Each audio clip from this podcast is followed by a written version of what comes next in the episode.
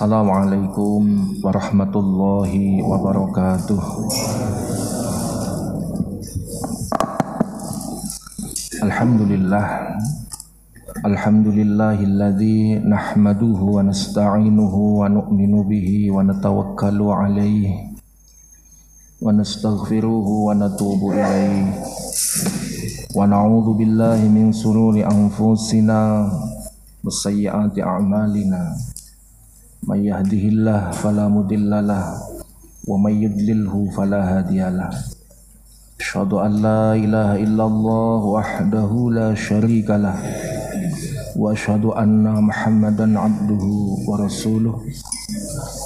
Allahumma shalli wa sallim wa barik ala abdika wa rasulika nabiyyina Muhammadin wa ala alihi wa ashabihi ajma'in, amma ba'd. Qala ta'ala, iyyaka na'budu wa iyyaka nasta'in ihdinas siratal mustaqim siratal ladzina an'amta 'alaihim ghairil maghdubi 'alaihim waladdallin. Amin.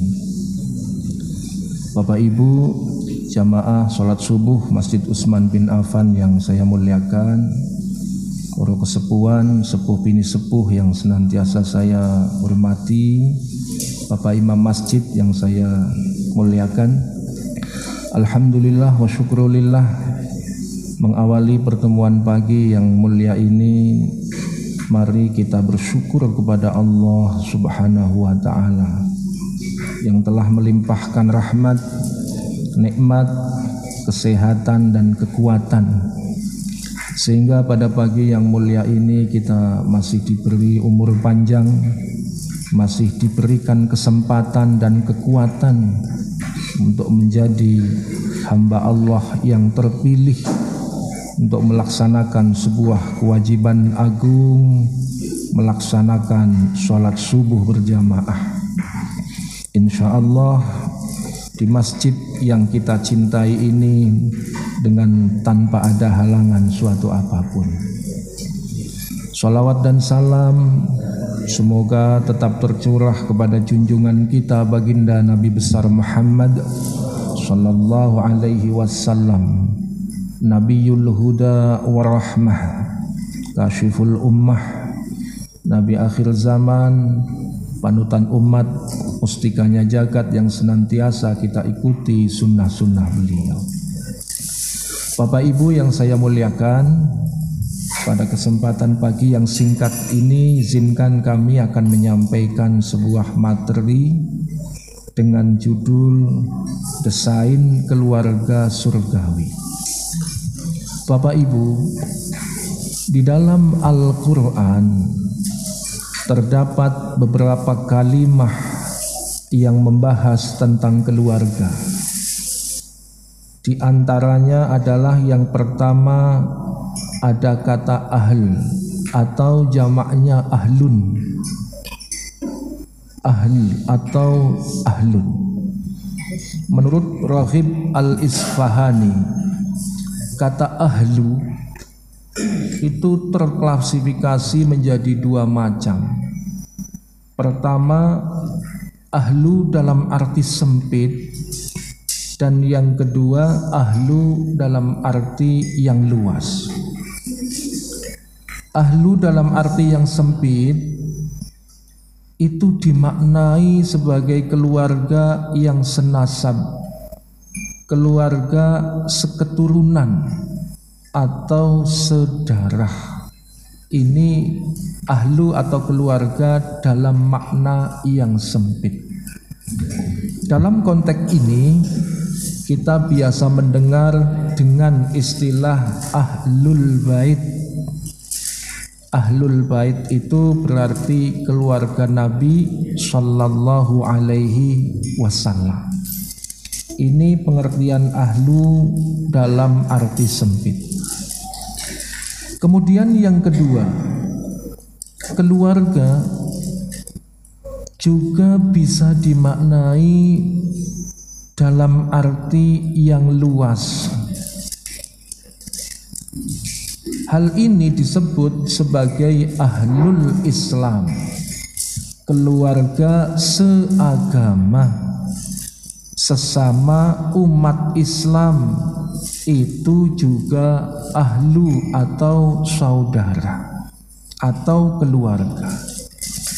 Maka dari itu dalam sebuah hadis sering disebutkan al-muslimu ahul muslim, seorang muslim dengan muslim yang lain itu saudara. Kal jasadil wahid, misalkan mereka itu diibaratkan satu tubuh. Bapak Ibu, idealnya jika bagian tubuh yang satu sakit, maka bagian tubuh yang lain ikut merasakannya, karena ini satu kesatuan atau satu komponen terkait. Contoh Bapak Ibu, seseorang sakit gigi, yang sakit giginya, tapi yang lain ikut merasakan. Matanya nangis, mulutnya merintih, tangannya mencari obat, kakinya melangkah ke dokter. Ini satu komponen terikat seperti keluarga. Dan kalau sakit gigi, sakitnya luar biasa, yang lain, anggota tubuh yang lain ikut terlibat, tapi tidak ada yang menengok. Konten lara untuk kok ditiliki tanggane ora nana. Makanya jangan punya cita-cita sakit gigi. Dalam riwayat yang lain, kalbunyan, muslim satu dengan muslim yang lain itu ibarat bangunan yang saling menguatkan. Karena sebuah bangunan mesti ada pondasinya, ada slupturnya, ada tiang panjangnya, ada cakar ayamnya dan sebagainya. Semua itu fungsinya saling menguatkan. Tanpa ada pondasi, tidak mungkin bangunan berdiri kokoh kuat. Tanpa ada tiang, tidak mungkin bangunan berdiri tegak dan sebagainya. Kembali, ini yang pertama, kata ahlu atau jamaknya ahlun, itu terdapat dalam Al-Qur'an. Yang kedua, keluarga itu dalam Qur'an disebut al-qurba, keluarga yang masih ada hubungan kekerabatan, baik termasuk ahli waris maupun tidak. Ini al-qurba, kerabat sekandung, kerabat seketurunan, baik itu punya hak waris ataupun tidak, disebut al-qurba. Yang ketiga, keluarga itu disebut ashirah. Ashirah itu dapat diartikan pasangan hidup, teman, kerabat dekat, atau saudara kandung. Ini juga terdapat dalam Qur'an. Dan yang keempat, ada kata atau kalimah al-arham. Al-arham itu sanak kerabat. Bapak Ibu yang saya muliakan, keluarga itu ternyata mendapat perhatian penting oleh Allah dalam Qur'an. Saking pentingnya keluarga, sampai-sampai Allah berfirman, ya ayyuhalladzina amanu qu anfusakum wa ahlikum naro. Hai orang-orang yang beriman, Qu anfusakum, jagalah, peliharalah dirimu, wa ahlikum, dan keluargamu. Lah ini naro, dari api neraka. Ini menunjukkan bahwa kita sebagai orang beriman diperintah oleh Allah, diminta oleh Allah untuk memelihara diri kita sendiri beserta keluarga kita dari api neraka. Dalam konteks ayat ini, menjaga keselamatan keluarga menjadi sesuatu yang semestinya kita lakukan. Bapak Ibu, dengan kata lain, kita itu diminta untuk menjaga keluarga dengan cara menciptakan keluarga yang surgawi. Yang surgawi itu dalam Quran disebutkan keluarga yang sakinah, mawaddah, warohmah. Lah, gampangnya itu. Dalam Quran itu kan dipun sebatakan wa min ayatihi an khalaqalakum min anfusikum azwaja litaskunu ilaiha wa ja'ala bainakum mawaddatan wa rahmah inna fi dzalika laayatil liqaumin yatafakkarun. Di antara tanda-tanda kekuasaan Allah itu menciptakan pasangan-pasangan untukmu dari jenismu sendiri. Ada laki-laki, ada perempuan, agar kamu cenderung dan merasa tentram kepadanya, dan menjadikan di antara kamu rasa kasih dan sayang. Sungguh yang demikian itu benar-benar terdapat tanda kebesaran Allah bagi kalian, bagi kamu yang berpikir.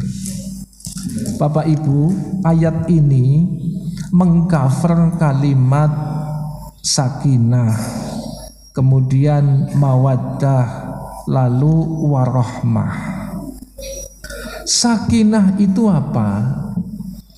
Sakinah itu sakana yaskunu, sesuatu yang tenang, damai, tentram.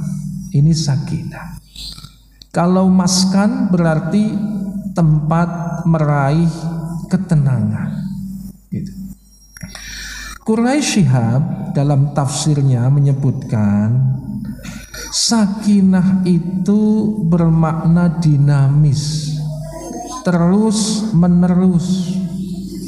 Artinya ketenangan dalam keluarga itu idealnya ada dalam setiap kondisi, baik di saat sedang terjadi gejolak ataupun tidak terjadi gejolak.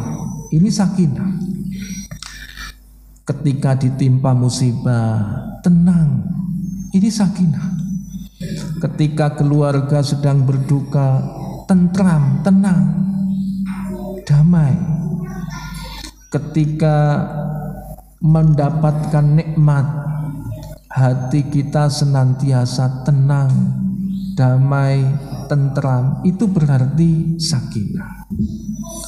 Dan ketenangan ini menurut Quraish Shihab itu terimplementasi dinamis, terus menerus dalam lisan kita, dalam pikiran kita, dalam hati kita, dan dalam perasaan kita. Ini Bapak Ibu, menurut ulama yang lain, sakinah itu dimasukkan oleh Allah ke kalbu kita, ke kalbu suami dan istri kita. Untuk itu, jika suami istri rumah tangganya ingin sakinah, maka harus mempersiapkan kalbunya dengan sabar dan takwa. Ini di tafsir Misbah itu begitu. Artinya apa? Sabar dan takwa itu sebagai modal awal untuk menciptakan keluarga atau kondisi suami dan istri yang tenang, damai, tentram dalam setiap keadaan. Dan sakinah ini tidak bisa datang dengan sendiri atau hanya diperoleh dengan doa semata. Tetapi sakinah ini diperoleh melalui beberapa fase. Pertama, suami istri yang kepengin rumah tangganya sakinah harus berupaya mengosongkan hatinya dari sifat tercela dan perbuatan buruk. Kuras isi hati yang tercela dalam kehidupan rumah tangga kita, ini modal sakinah. Yang kedua, menyadari dosa dan kesalahan yang pernah diperbuatnya. Sadari dosanya, kesalahan-kesalahan yang lalu, bentuk menjadi sesuatu yang hatinya baik, taubatan nasuhah. Ini modal menciptakan keluarga surgawi yang sakinah.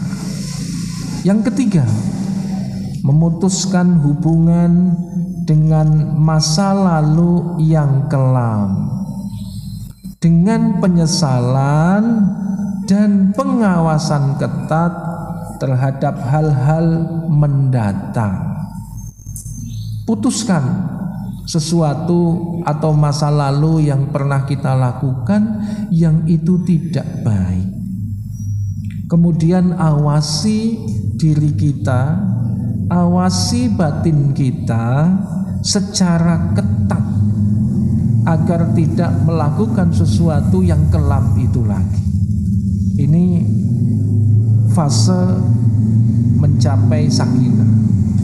Yang ketiga, komitmen untuk menghapus sikap tercela dan menggantinya dengan sesuatu yang lebih baik. Itu.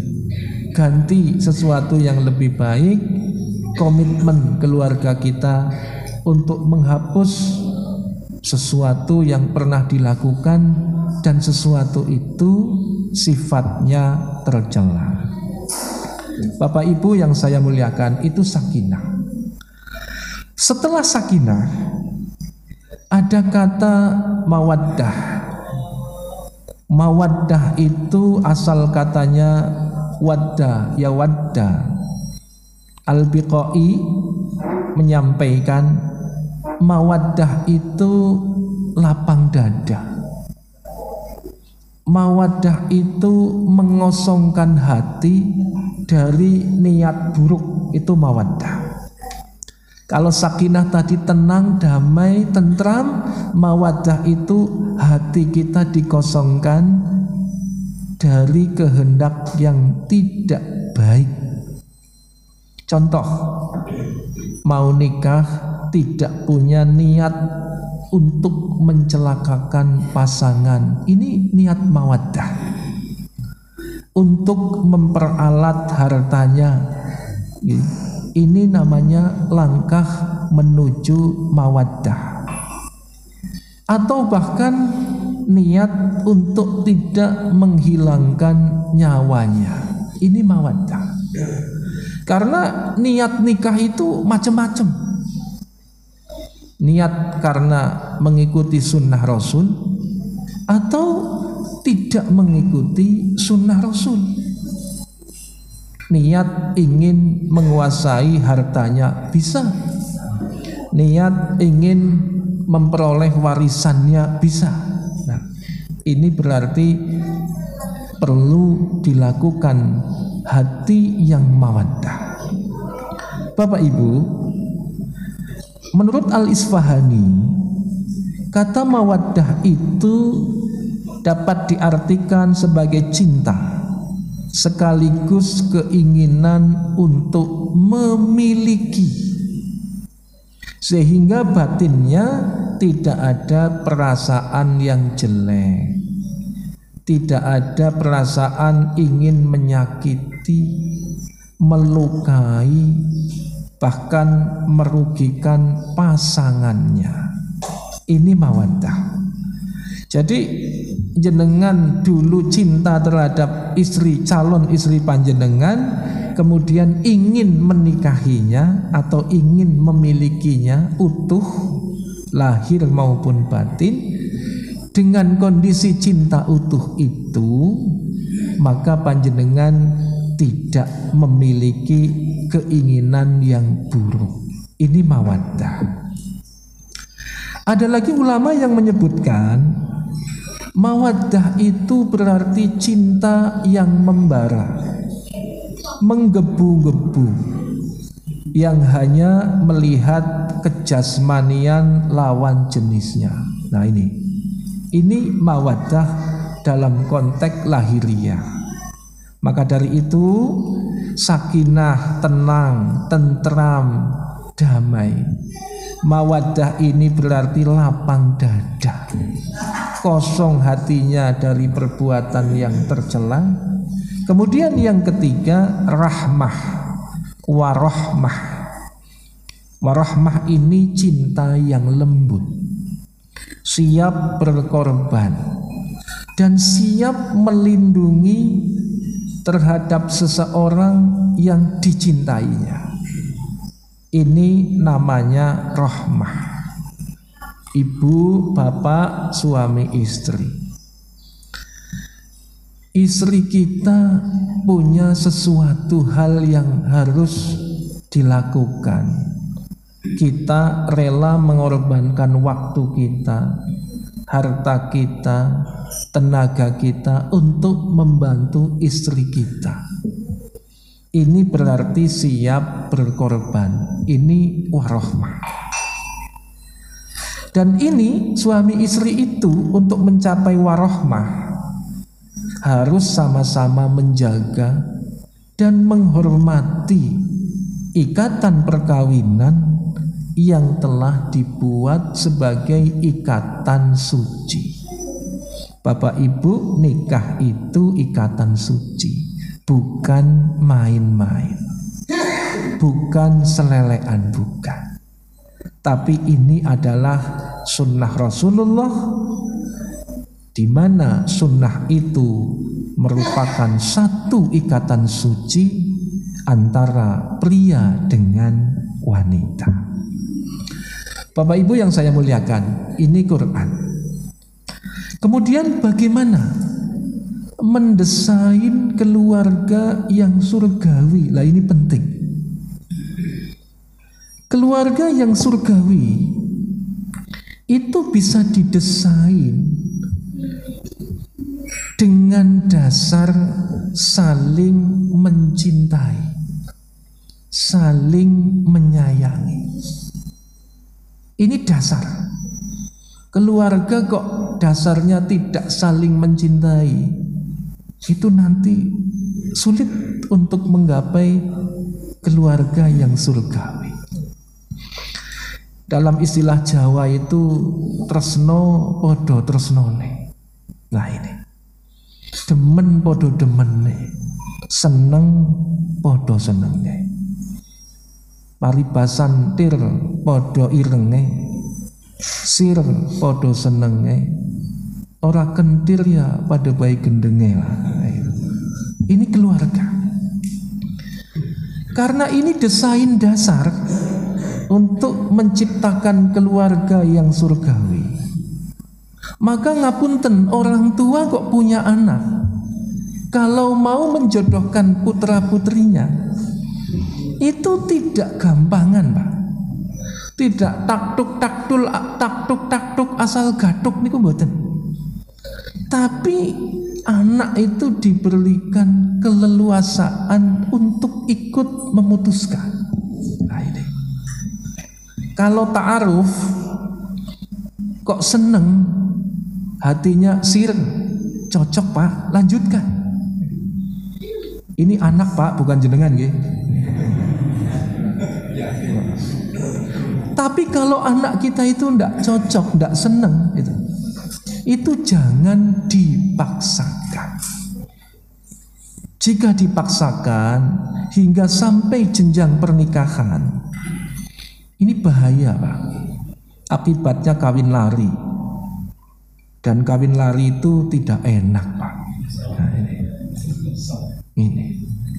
Sekali lagi, bahagia itu ada dalam cinta. Cinta itu tumbuh dalam hati. Hati itu menjadi faktor penentu menciptakan keluarga yang bahagia, keluarga yang surgawi. Itu pertama. Saya pernah ikut membantu sebuah kasus. Ada mahasiswi orang Jakarta, bapaknya itu hakim, ibunya pejabat. Anaknya itu kelak didesain, direncanakan oleh bapak ibunya itu untuk jadi orang hebat, katanya begitu. Seperti bapak dan ibunya. Maka anaknya itu dipaksa untuk kuliah di jurusan A. Si anak itu perempuan Pak, cantik itu. Itu tidak diberikan pilihan. Pokoknya harus kuliah di jurusan ini gitu. Padahal si anak itu tidak meminati jurusan itu. Si anak itu tidak memiliki kesenangan, hobi untuk menggeluti jurusan itu. Apa yang terjadi? Anak itu akhirnya kuliah sampai semester 10, teori selesai semua. Tinggal menyusun tugas akhir skripsi. Bosan, tidak mau menyelesaikan kuliahnya. Orang tuanya itu datang ke saya, kebetulan bapaknya sudah pensiun, ibunya sudah meninggal, anaknya minggat, tidak mau menyelesaikan skripsinya. Ini baru kuliah Pak, bosan, minggat. Loh, kalau rumah tangga bosen minggat gimana? Ini karena dipaksa. Anak wis papat tiba-tiba bosen karena paksaan, akhirnya cerai. Alasannya saya bosan. Ya Allah, ini tidak baik. Maka dari itu, desain keluarga surgawi yang bahagia yang pertama itu modalnya adalah hati. Hati yang betul-betul tresno, seneng, cinta. Semua itu selesai kalau suami istri itu klop, cinta. Reyang kayak apa? Kalau masih ada cinta, itu insya Allah selesai. Tapi kalau diantara kedua suami istri itu ada yang sudah luntur cintanya, itu sulit dipertahankan. Maka dari itu betul itu tembang Jawa itu, gegaraning wong akrami begitu. Dudu bondo dudu rupo gitu kan. Modal awal menciptakan rumah tangga bahagia itu bukan harta, bukan gagah dan cantiknya, bukan jabatan dan kedudukannya, amung ati pawitane, tetapi hati menjadi modal awal menciptakan rumah tangga yang bahagia. Ini luput pisan keno pisan, untuk satu untuk selamanya, setia sampai mati. Yen gampang luwih gampang, kalau sudah takdirnya berjodoh pasti mudah. nang ndi bae nek wis jodoh ketemu.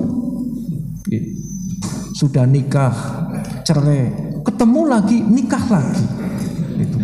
Oh, jodone pancen. Yen angel-angel kalangkung.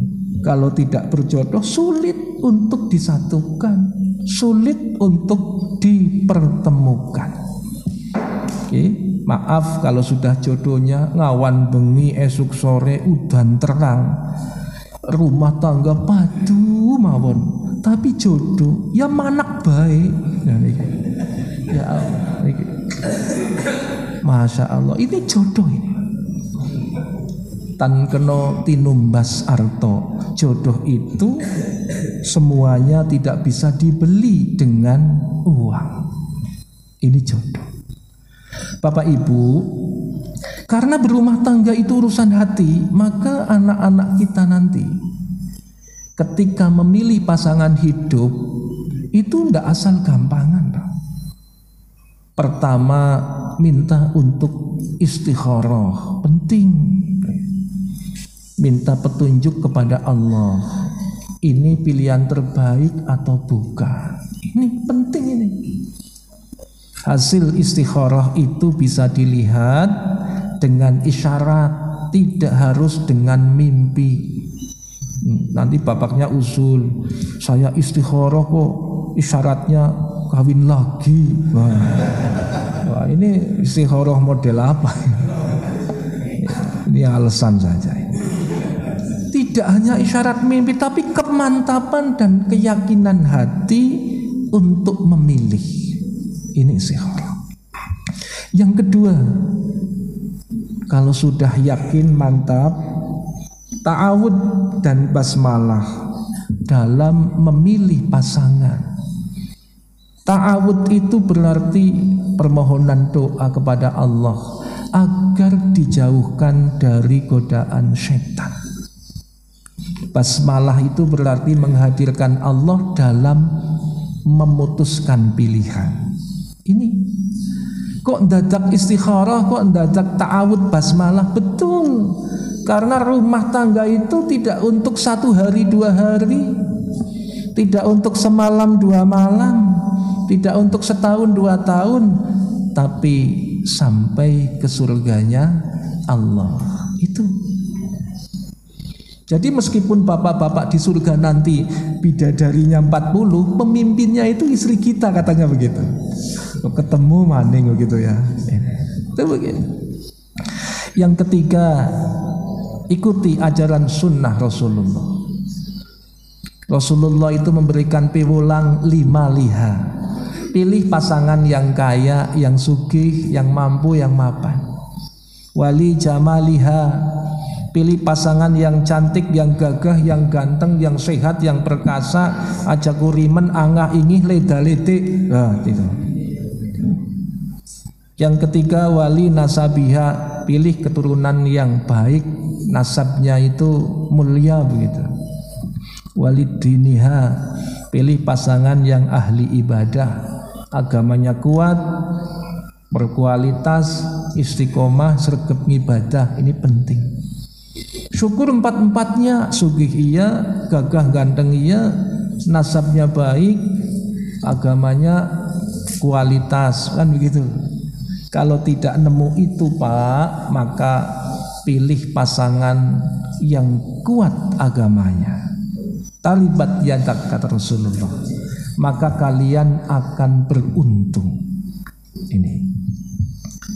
Maka dari itu, Pak Bu, kalau kita kok punya anak perempuan atau laki-laki, kok sudah wayahnya menikah, orang tua itu bisa melihat calon mantuku itu seperti apa.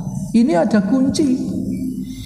Calon mantunya kita itu kita lihat bagaimana sholat subuhnya. Nah ini, kalau bisa bangun sebelum subuh, layak jadi mantu. Kalau subuhnya bareng dengan duha, coret ini. Ngalamat peteng rezekine lah kayak gitu. Lihat sholat sunnahnya, sholat duhanya, sholat qiyamul lailnya, karena ini miftahul rizki. kunci pembuka rizki.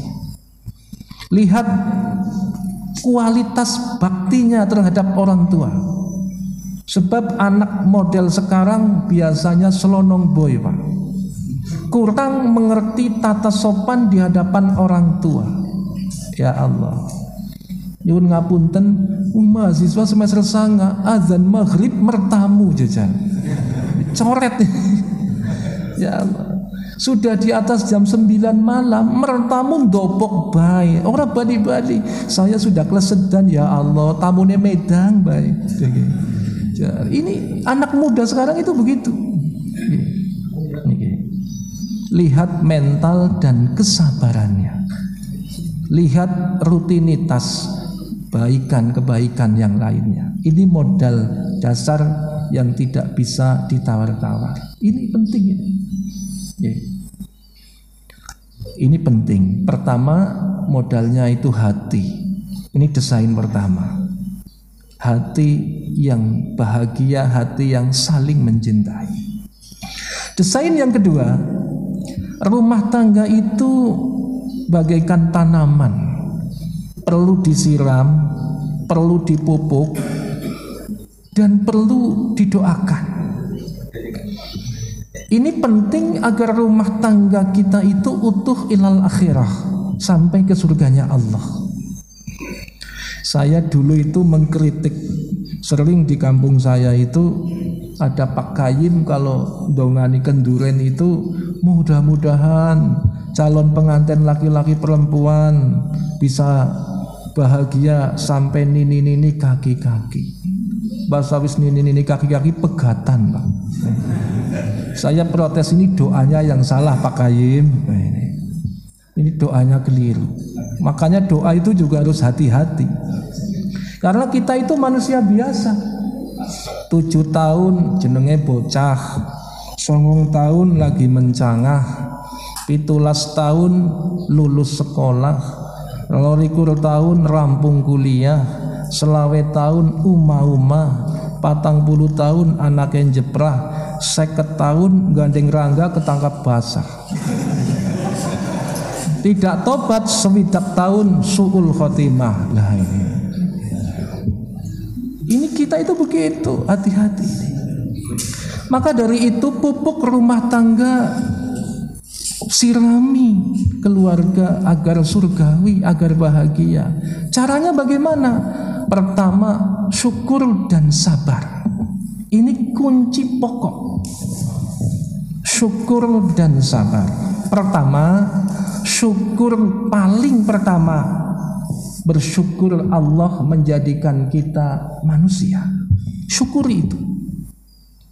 Coba Pak, kalau kita ditakdirkan jadi bebek, wah, tidak bisa ke mall, tidak bisa mantenan, tidak bisa kondangan, tidak bisa berkendaraan. Kurung wak-wek-wak-wek. Bebek soalnya. Ya, malah disate malah.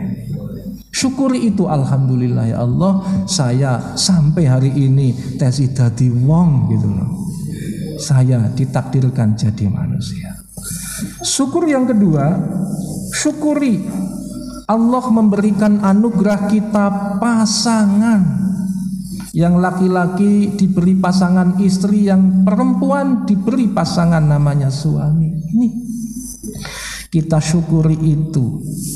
Karena ternyata tidak setiap wanita itu mau jadi istri kita, mau tinggal dengan kita, mau sabar dengan kondisi kita, sabar dengan kecerewetan kita, termasuk sabar dengan pemberian uang yang minim dari kita. Potongannya BK ya gila. Tetapi istri kita itu hatinya ditundukkan oleh Allah sehingga mau menjadi istri kita. Kita syukuri itu. Kalau desain syukur ini tidak kita pahami, yang ada itu egois. Senangnya menyalah-nyalahkan istri terus. Istri dituntut terus. Bahkan unggal dina dibodoh-bodohin terus. Anu wis bodoh dibodok-bodok kena baik. Ini tambah nggak jelas. Padahal istri kita itu adalah anugerah terbaik dari Allah. Allah yang menundukkan hatinya untuk mau hidup jadi pendamping kita, itu Allah. Masya Allah, itu. Kalau sudah syukur, keluarga yang surgawi itu sempurnakan dengan sabar. Karena sabar dan syukur itu ibarat dua sisi mata uang, tidak bisa dipisahkan. Sudah syukur, kemudian sabar. Ini mandanaput panjenengan. Dulu ada seorang panglima perang, namanya Al-Asma'i. Al-Asma'i itu punya hobi berburu binatang. Saking asiknya berburu binatang dengan pasukannya, masuk hutan, terpisah oleh pasukannya itu. Kemudian di tengah hutan kesasar, akhirnya masuk padang Sahara. Di tengah padang Sahara, ternyata Al-Asma'i itu melihat ada satu buah tenda. Dan di dalam tenda itu ada seorang wanita cantik.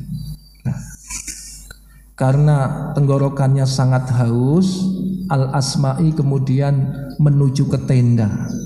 Uluk salam. Assalamualaikum ya ukhti, kata Al-Asma'i terhadap si penunggu tenda itu. Perempuan cantik yang menunggu tenda itu menjawab, Waalaikumsalam. Ada yang bisa kami bantu, wahai akhi, kata perempuan tadi. Ya, bolehkah saya minta seteguk air untuk melepaskan dahaga saya, wahai perempuan cantik yang menghuni tenda? Kemudian wanita cantik itu menjawab, wahai tuan, mohon maaf, saya hanya punya satu gelas air. Itu saya siapkan untuk suami saya. Akan tetapi, saya punya setengah gelas air. Ini milik saya. Kalau Anda mau, silahkan ambillah, kata perempuan cantik penghuni tenda tadi. Singkat kisah, sebelum diminum, ternyata suaminya datang dengan berkuda. Turun dari kudanya, laki-laki itu, suaminya itu ternyata orang yang sudah tua renta. Mohon maaf, bisa dikatakan suaminya itu seperti bekas manusia. Nah, ada ya bekas manusia itu kayak mumi mungkin. Sudah tua renta, omongannya kasar, baru sampai suami istrinya langsung dimarahi entek resik. Dimarahi, didomain entek resik. Setelah itu, sang istri itu keluar dari tenda membawa segelas air yang sudah disiapkan, sambil membawa sapu tangan. Segelas air diberikan kepada suaminya. Sapu tangan itu digunakan untuk mengelap mukanya, tangan, dan kakinya. Masya Allah. Sudah setelah selesai, kemudian sang istri yang cantik itu menggandeng suaminya yang tua renta itu, menggandeng dengan mesra dan masuk ke dalam tenda. Al-Asma'i itu bingung. Ada wanita cantik, kok suaminya tua bangka seperti bekas manusia begitu. Akhirnya Al-Asma'i penasaran. Ya ukhti, ngapunten, mohon maaf, saya tanya sebentar. Oh iya tuan, bagaimana? Itu suami Anda? Betul. Enggak salah. Enggak, ini suami saya. Kok Anda mau mengorbankan hidup Anda untuk melayani suami yang tua bangka itu? Kemudian si wanita tadi menjawab dengan sangat baik. Ya akhi, wahai tuan Al-Asma'i, Saya pernah mendengar Rasulullah bersabda, "Al-iman nisfani." Iman itu terbagi dua. Nisfun fi syukuri, setengahnya adalah syukur. Wa nisfun fi sabri, setengahnya itu adalah sabar. Saya syukur sekali Allah melimpahkan kecantikan kepada saya. Saya syukur. Saya syukur sekali Allah memberikan hati yang baik, akhlak yang mulia terhadap diri saya. Berarti iman saya sempurna baru 50%. Saya ingin melengkapi, menyempurnakan iman saya 100% dengan sabar. Sehingga saya ngopeni suami saya ini dengan sabar dan iman saya sempurna. Begitu. Masya Allah. Maka dari itu, perempuan cantik yang punya suami lelaki tua bangka seperti manusia, bekas manusia pun bisa syukur dan sabar. Apalagi bapak-bapak yang punya suami istri cantik kok ora syukur ora sabar, kalah Pak dengan wanita cantik penghuni tenda tadi. Nah ini Masya Allah, ini syukur dan sabar gitu. Kemudian ada kisah lagi Pak, Abu Muslim Al-Khawlani. Abu Muslim Al-Khawlani itu hidup sezaman dengan Rasulullah, tetapi beliau tidak ketemu dengan Nabi. Abu Muslim Al-Khawlani itu suatu ketika dari kampungnya menuju ke Madinah ingin ketemu dengan Nabi. Tapi setelah sampai ke Madinah, Nabi sudah sedo, sudah wafat. Karena Nabi sudah wafat, Abu Muslim itu pulang lagi ke rumah. Baru sampai di depan rumah, istrinya membuka pintu, perjalanan yang sangat jauh. Buru-buru ditakoni kepripun Pak, selamat, sehat, waras. Ternyata istrinya itu galaknya luar biasa. Wah, ini perhatian untuk bapak-bapak yang punya istri galak ini. Setelah dibuka, wis bali rika Pak. Ampun.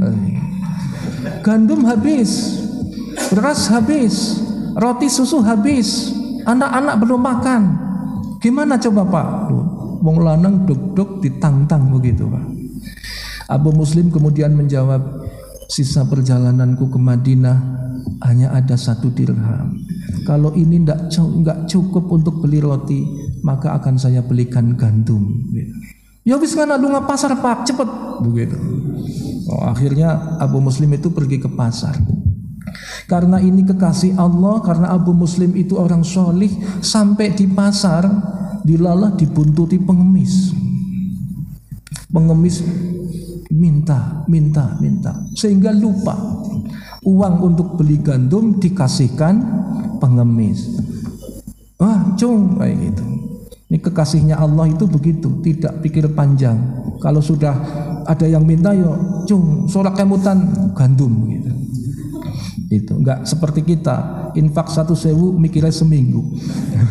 Sudah seminggu ketemu istri gagal lagi nggak jadi infak Pak. Ya, karena ketemu istri Pak beras enteknya nggak tuku beras orang sida infak. Abu Muslim ini kemudian bingung, ya Allah saya kok lupa ya. Akhirnya bingung, setelah bingung ya udahlah daripada pulang tidak bawa apa-apa, lebih baik kan bawa apa-apa. Nemu kantong diisi pasir dipanggul. Kemudian pulang menuju dapur, pasir yang ada dalam kantong itu kemudian ditaruh di dapur. Saking takutnya dengan istri. Takut dengan istri, istrinya marah, akhirnya dia langsung pergi keluar rumah menuju masjid. Nanti kalau konangan pasir bakal domai mani begitu. Akhirnya setelah itu keluar menuju masjid, minta kepada Allah, ya Allah mudah-mudahan saya tidak dosa, saya diminta gandum kok bawa pasir begitu. Sehari sampai malam itu di masjid merenungi kejadian itu. Setelah habis isya kemudian pulang menemui istrinya gemeter bok domai. Tiba-tiba istrinya itu keluar kemudian menyuguhkan roti, sepiring roti itu. Silakan Pak, ini rotinya. Abu Muslim itu kaget, loh, ini roti dari mana? Saya buat. Loh, buat dari mana? Kan tadi Anda Pak yang membawa gandum dari pasar, begitu. Jadi ada kisah Abu Muslim saking takutnya dengan istri, pasir bisa malik dari gandum. Abu Muslim itu kaget, ya Allah, ini roti dari gandum, gandumnya itu konon dari pasir. Masya Allah. Wallahu a'lam, ini rahasianya Allah. Siapa yang mengganti pasir dengan gandum, saya belum tanya Abu Muslim. Nah, dari kejadian ini otak mungkin tidak bisa menalar. Wallahu a'lam, itu kuasanya Allah. Tapi itu kadang-kadang terjadi Pak, betul. Saya punya pengalaman begini. Istri saya itu belum setor laporan kinerja ke kampus karena bedut, tidak disiplin itu. Boro-boro setor, dibuat saja laporan belum. Anehnya suatu ketika ketemu dengan TU kampus. TU-nya tuh bilang, Masya Allah Ibu, orang tahu-tahu jenengan kok rajin banget ngempalakan laporan, begitu. Biasanya telat, niki semester kok awal sangat geleh ngumpulaken. Istri saya itu bingung, ah orang salah. Padahal krisik-krisik ke saya bikin laporan saja belum, kok konon sudah melaporkan, begitu. Masya Allah. Wallahu alam, sinten sing damel laporan, mungkin panjenengan mungkin itu. Ini tidak bisa dinalar, tapi ya kejadian begitu. Ternyata syukur dan sabar terhadap pasangan kita ini menjadi kunci, menjadi kekasihnya Allah. Maka dari itu, bapak-bapak nanti kondur pengawasan, istrinya ngomel, nesu, ngamuk-ngamuk, langsung balik kanan, lunga maning ning masjid. Ini nanti jadi walinya Allah, kasihnya Allah. Ini sampai jam berapa Ustaz? Sampun nggih. Bapak Ibu yang saya muliakan, itu mungkin yang bisa saya antarkan. Insya Allah lain waktu dilanjut lagi karena materi insya Allah belum selesai. Itu mungkin Bapak Ibu ada dua tips atau dua resep mendesain keluarga yang surgawi. Satu itu adalah hati, dan yang kedua itu kita diminta untuk memupuk, untuk menyirami, untuk mendoakan rumah tangga atau keluarga kita. Demikian yang bisa kami sampaikan. Barangkali ada sesuatu yang kurang tepat, mohon dimaafkan. Akhirul kalam, billahi taufik wal hidayah. Assalamualaikum warahmatullahi wabarakatuh. Ya, jazakallahu khair. Terima kasih, luar biasa nih.